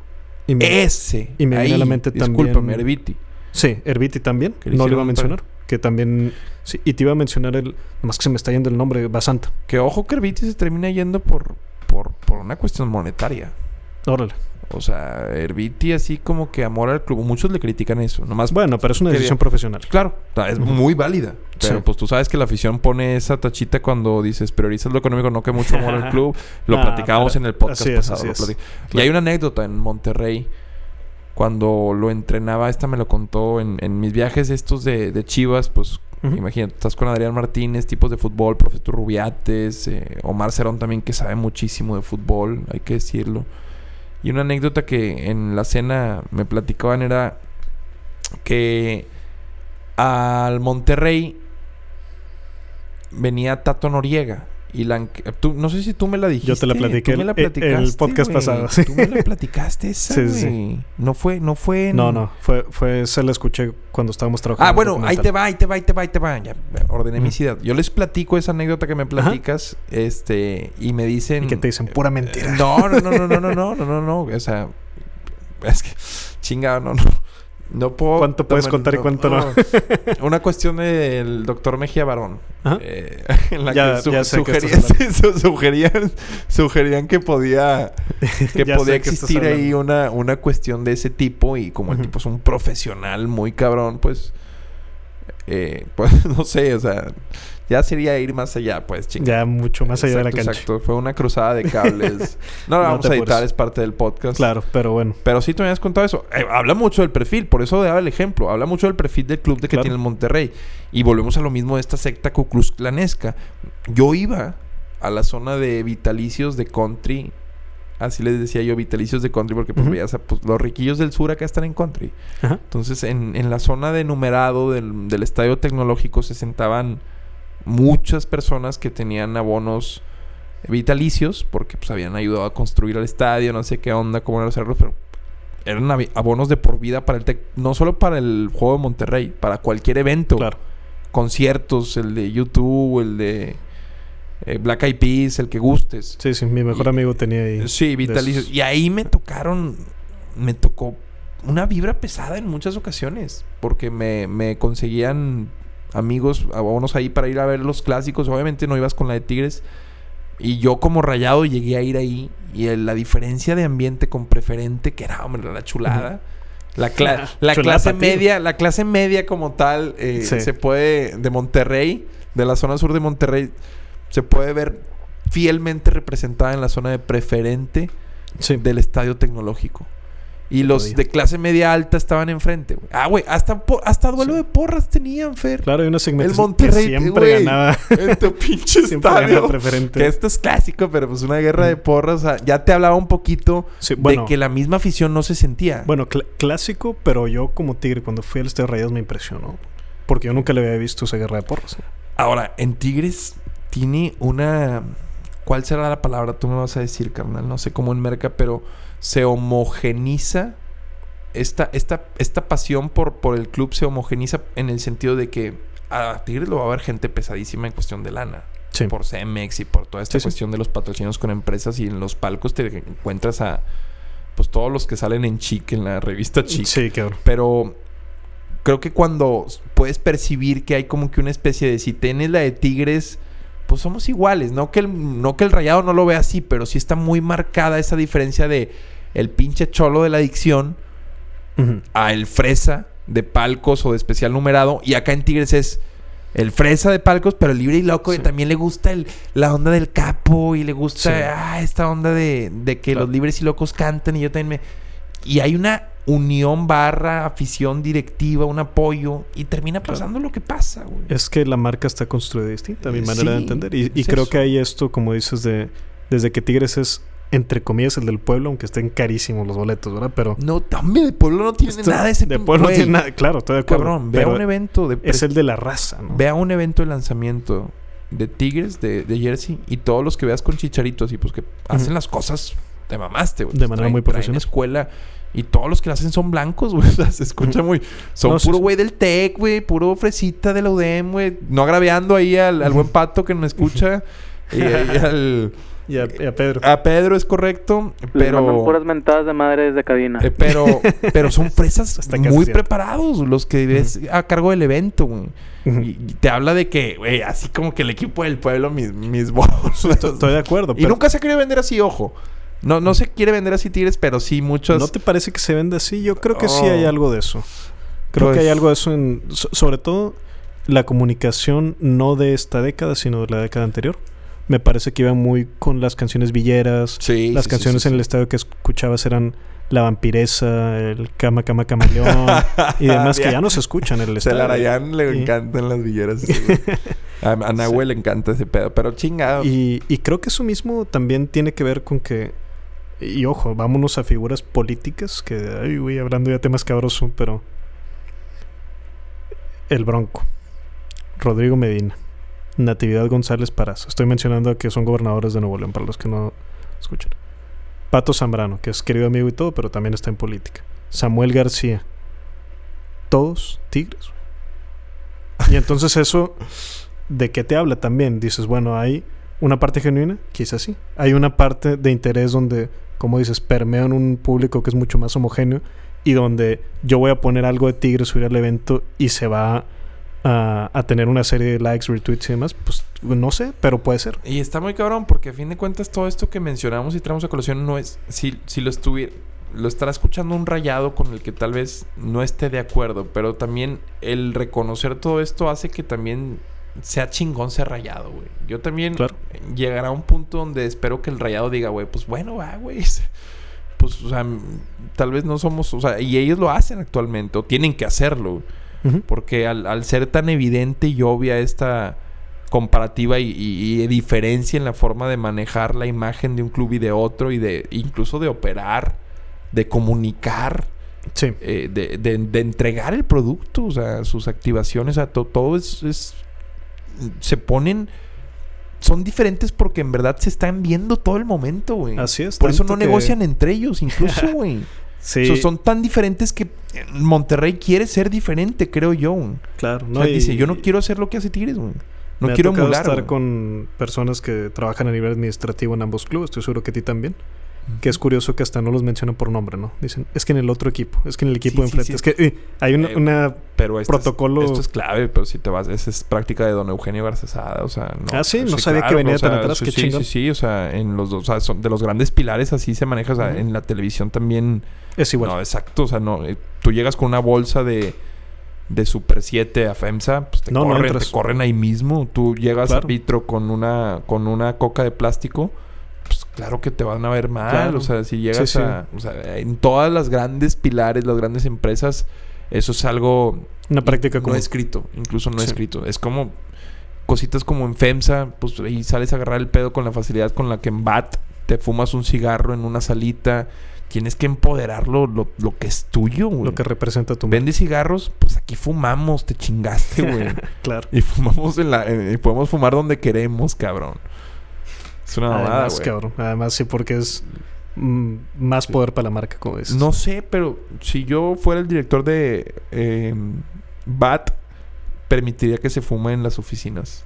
Hasta ese punto. Sí, Güey, claro. pues si tú quieres volver a esa época en la que el cigarro era esa, güey, pues no sé cuál sea tu estrategia. Sí, quién sabe, nada más Pero- hay por fines legales Claro, dentro de un claro, espacio cerrado, pero, pero, es, sí. es- es tú, es pero tú. si lo pudieras empujar, lo empujabas. Yo lo empujaba, lo Sí. empujaba, güey. Claro que sí, güey. Oye, y volviendo a los eslogans, de ahí debemos haber partido, cabrón. Pero el eslogan de Tigres solía ser Esto es Tigres.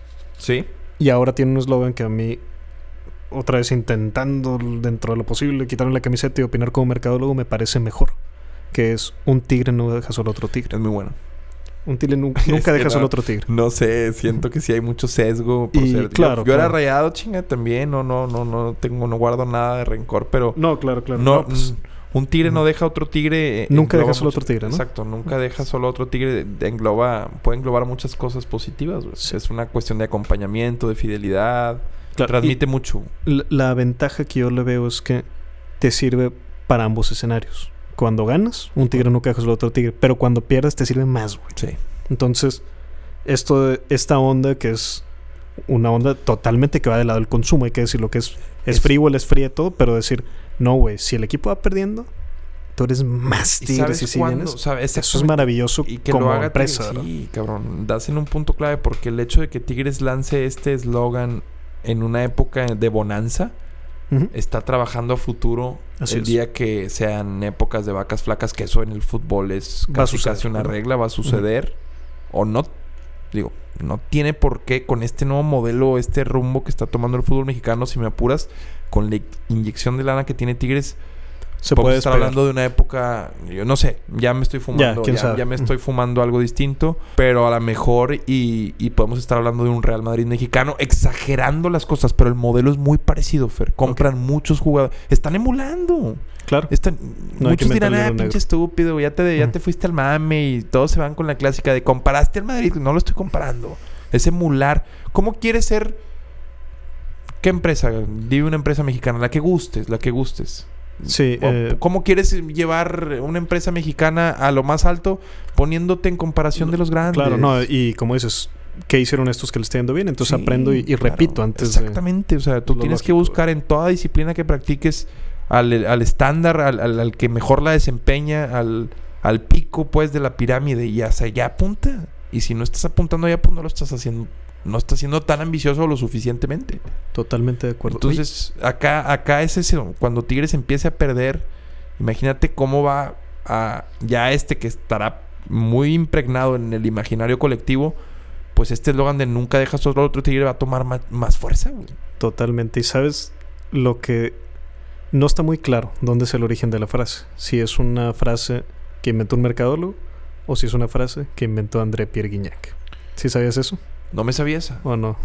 Andy Delort, un, eh, Sí, fra- sí, un jugador francés y reciente campeón de África con la selección de, de Argelia, eh, llega a- como refuerzo a los Tigres. Tiene un torneo donde le toca quedar campeón con pocos minutos alineados, pero cuando recién llega, sube a Instagram una foto con una corona de flores. Y pues Sandy Delort parece además ser, ya casi no usa esta palabra metrosexual, pero sí Sí, Eh, fue criticado, ¿no? muy arreglado. Y, sí- y sí, fue muy criticado cuando esta corona de flores. Y todos poniéndole ahí insultos, eh, además subidos de tono homófobos y demás, ¿no? Y posteriormente Guiñac sube una foto con el mismo filtro, con la corona de flores. Un tigre nunca deja solo otro tigre. Eh, No mamadas. Y entonces, quién sabe si vendrá de un por diseño de activación de marca, quién sabe si será por... Nah, nah, tampoco. Yo sé que sé que hay muchas formas, pero no, yo creo que sí le. Que sí fue todo, genuino. todo lo que pasa con él, salvo las visitas a los niños. No, ya, ya, perdón, perdón. Ah, sí, sí. Disculpen, señores, eh, por criticar a Guiñac en estos momentos. No, no, pero aquí. Es que se peinó de unas cosas. Eh, en fin, ha sido un buen podcast, mi querido Fer. Y cerremos con eso. una cosa más. Me Otra. parece. Sí, una cosa más que creo que es fundamental de la parte de cómo comunica Tigres actualmente. Rob Schneider. Ajá.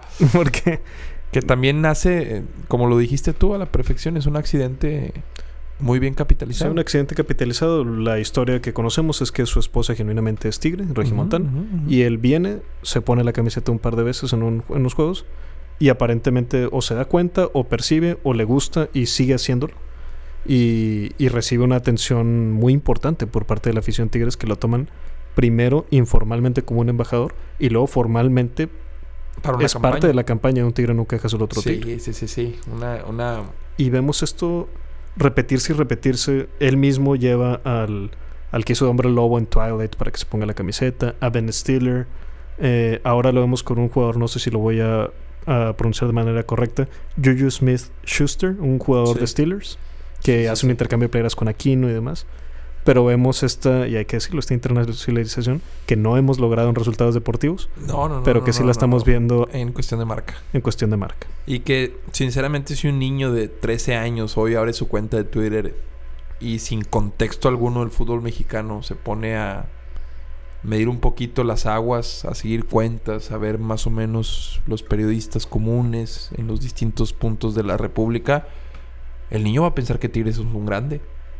Sinceramente, Sí, probablemente- y eh, si- digo, hoy lo estaban, lo estaban comparando con Boca Juniors, con esta onda de que el pollo Claro. Viñolo eh, pues salió a decir que Tigres no es nada, ok, no es nada, pero lo estás poniendo en boca de medio Así es. mundo periodístico de México y ni se diga en el de Argentina, que tal vez pues cuando hablas de Boca, pues en Argentina resuena. Sí, Y no, si a Boca y- le pones al lado de Tigres, Y tuve que pronunciarlo para decir que no es nada, ¿no? Y ya la, claro, la estás haciendo la comparación claro, misma. le estás dando. Recordemos lo contrario al amor. es la indiferencia. La indiferencia. Entonces, e- ese amor-odio es una forma de admirar también lo que está haciendo Tigres. claro. Si Y quieres un el simple hecho de querer un jugador que tiene Tigres ya te está hablando de, claro. de una de un respeto. Le quieres comprar un buen futbolista a un equipo. Eh, pero bueno, esta, esta forma de negociar de los argentinos también con el puro nombre, hijo. eh, hacen que a veces también se le revuelva el estómago a uno. Ya no, no sé en estos tiempos qué los avala como para ser a veces tan pedantes y tan... Pues en ocasiones funciona, ¿no? Sí, Lo vemos es- con... Recuerdo el ejemplo de Leandro Gracián de los Rayados, un Sí, buen sí, jugador sí. que terminó Todavía eran épocas en las que podías... Sí, bueno, No sé. Sí, porque lo mencioné como si hubiera pasado ayer, fue hace no, 10 2000, años o 12. ¿no? 2006, 2000, ¿qué? 2005, por ahí. Una época... Sí, hace ya muchos años. antes de Suazo. De, de hecho, creo que se fue Sí. Gracián, llegó Suazo o algo así. No recuerdo, pero... Pero... Lo que, lo que hace Tigres, sinceramente, en todos los niveles es un... Es un caso, no de estudio, pero es debe de ser el estándar Claro, con el que sí, los otros equipos se... Y lo están haciendo. interés. Lo están haciendo. Creo, Sí. Créeme que voltean a ver mucho lo que hace Tigres en esa cuestión. Y hay técnicos que se morirían por suplir a Ricardo el Tuca Ferretti cuando ya no esté. Créeme, hay, hay fila de técnicos. ¿Quién no quisiera trabajar en un equipo que es de los que mejor paga? Ni Claro. hablar de si paga en tiempo y forma. Es Sí, hasta claro, claro. ridículo mencionarlo. Eh, en el que el, el peor pagado probablemente Tigres sea el mejor pagado de muchos de otros equipos. Increíble. El caso de este chico Adrián Mora, que es pues de ganar no sé cuánto en Toluca cuando llegó a por un tiempo a Tigres, no recuerdo. Sí. Eh, pues será mucha la diferencia de sueldo. O es de Tigres y se va a Toluca, no sé cómo está la onda, pero me platicaban de que tuvo un cambio de sueldo así diametralmente. Abismal. Pues sí, exacto. Entonces Tigres desde ahí, porque para el futbolista imagínate cuánto no es tan importante la percepción económica. claro. Aunque parezca alguna cuestión banal cuando mencionan en las noticias, lo hemos escuchado tanto de, ah, la situación contractual y ya nada más falta que se arreglen en el sueldo. Bueno, pues arreglarse en el sueldo a veces también, dependiendo del asesoramiento del jugador, puede ser un proceso muy detenido. Entonces, Claro, para y- ellos sí resulta ser algo... Claro, y probablemente falso, pero hasta se llegó a hablar de este jugador que vino a reforzar a- al América chileno, eh, que había jugado en Pumas, Castillo. Castillo. Se llegó a, probablemente a mentir, a decir, ah, bueno, sí voy, pero tengo que ganar más que Guiñac, ¿no? Sí, Que sí, bueno, una cuestión Mini- de... mínimo dio la nota, ¿no? Hizo- No, y que ahí podemos hablar, por ejemplo, de la situación que está su- eh, pasando con Bale, por ejemplo, que si dan en, en nivel Madrid, hoy en día los jugadores, las acciones que hacen tienen un porqué. Lo ves en la NFL. Sí, sí que Elliot ya no se presentó a entrenar porque quiere un mejor contrato, todavía tiene contrato de novato. Y está haciendo tan bien las cosas que los representantes asesoran de cierta forma de no te presentes, esta va a ser nuestra línea de acción y esto va a ser lo que vas a hacer. Igual en el fútbol, en el fútbol, eh, Claro. eh, hay, hay a veces tanto poder y tanto eh, intereses de por medio que es esta va a ser nuestra línea y a veces los futbolistas terminan siendo exhibidos por sus representantes con estos desplantes, pero después cuando ven el contrato que consiguen, dices tu madres, güey.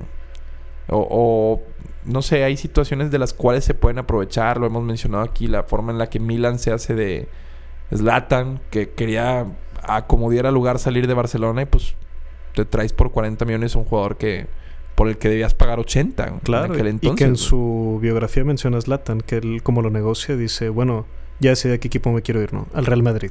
Y entonces que no, no, y es como lo, lo venden más fácil. Sí, ¿no? sí, sí, sí, sí, ese, ese tipo de cuestiones y cómo se juega con las situaciones y las, como en España le dicen las sumerianas, que son los fútbol de, de estufa en los veranos. Que pues imagínate, el fútbol de estufa en Madrid, güey, está delicioso. güey. empiezan a rondear. ¿no? Y cómo empiezan a través de los, de los tabloides, de los periódicos, empiezan a jugar los representantes. Es- ese Claro. ejercicio es maravilloso, Fer. Cuando sueltas, a ver, suéltate esta nota. Bájale el precio. Puja por este güey que no quieres para encarecérselo al que sí lo quiere, güey.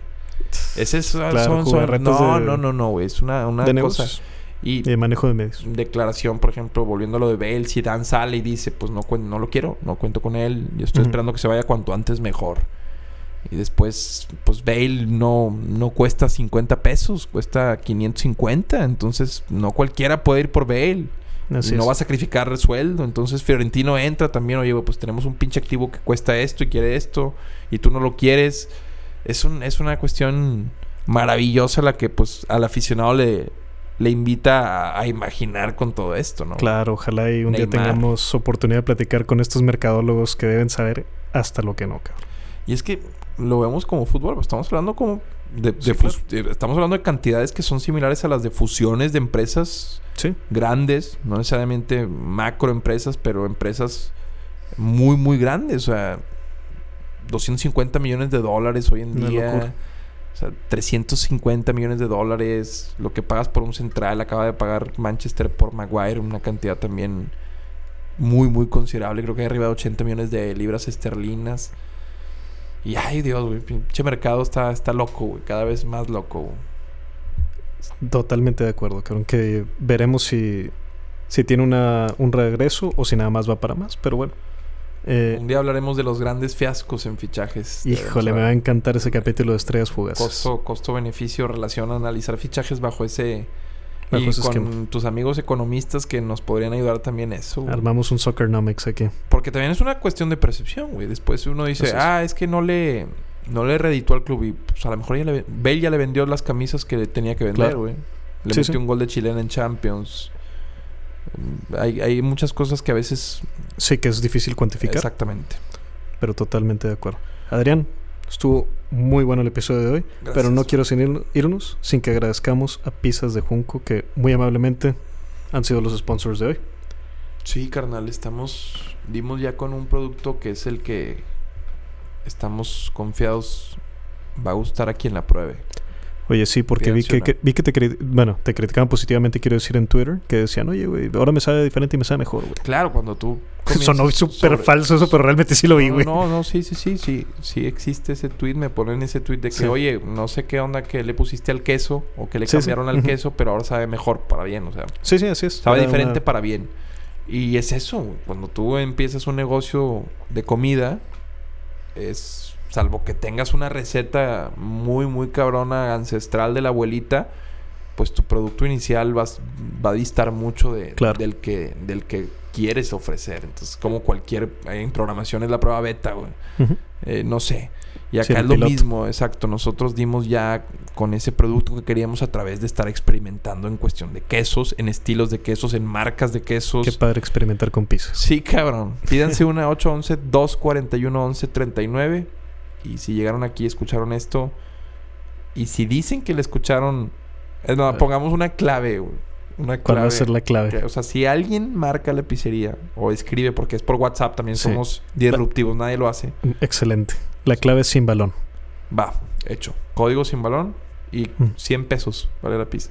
Muy bien. Quiero medir. mm, Excelente. no, está regaladísima porque, ojo, nada más déjame agregar La eso. va a pagar Adrián. No, no, no. Sí, una. Porque a mi socio no le gusta. o sea, él no, yo soy el de merca. ¿verdad? Ujú. Yo veo todo lo comercial. Mi, mi socio es el chef. Muy bien. Eh, pero iba a decir algo, iba a decir algo. Perdóname, te interrumpí. No, ah, va. 100 pesos es. eh, ya ves como usted, pues tú sabrás, no es lo mismo caro que costoso. Pero en relación a los ingredientes frescos y naturales y sobre todo al proceso artesanal casi casi que se hace para hacer la pizza, 100 pesos es una ganga, güey. Así es. Entonces sí, sí es un precio sasasazo. Lo voy a usar yo, cabrón. Solo para... Sí, claro, claro. Escribe sin balón, güey. Sí, Y- muy bien. Para los que escriben sin balón, 100 les espera pesos. una pizza de Junco. Y que piden la Adrián Marcelo. Eh, prueben la de Adrián Marcelo. Muy bien. Está, está jugosa y grande. Completa. Ay, el vato, bien descarado. No, no. Se le pues, salta una vena. ya que ni baila. Híjole, güey. No, a ver si editamos. La Hawaiian Porky eh, eh, llegó a desmitificar esta onda de que la pizza en la piña, en la, la pizza en la piña, la piña en la pizza no va, eh, porque está, está guisada, entonces está rica y cualquiera que pidan es buena. Excelente. Estamos abiertos jueves, sábado, ya, perdón, eh, voy a Adelante, adelante. jueves, sábado, domingo, jueves, viernes, sábado y domingo, Muy bien. próximamente toda la semana. Excelente. Pues ahí Gracias, estaremos. Adrián, un placer como siempre. Pueden seguir a Adrián en Twitter como ar- arroba Adrián M10 y en Instagram como Adrián Marcelo 10. Ahí me encuentra como arroba bandido diamante en Twitter y en Instagram como arroba el bandido diamante. Y pues por hoy es todo, compadre. Es todo, compadre. Es todo, compadre.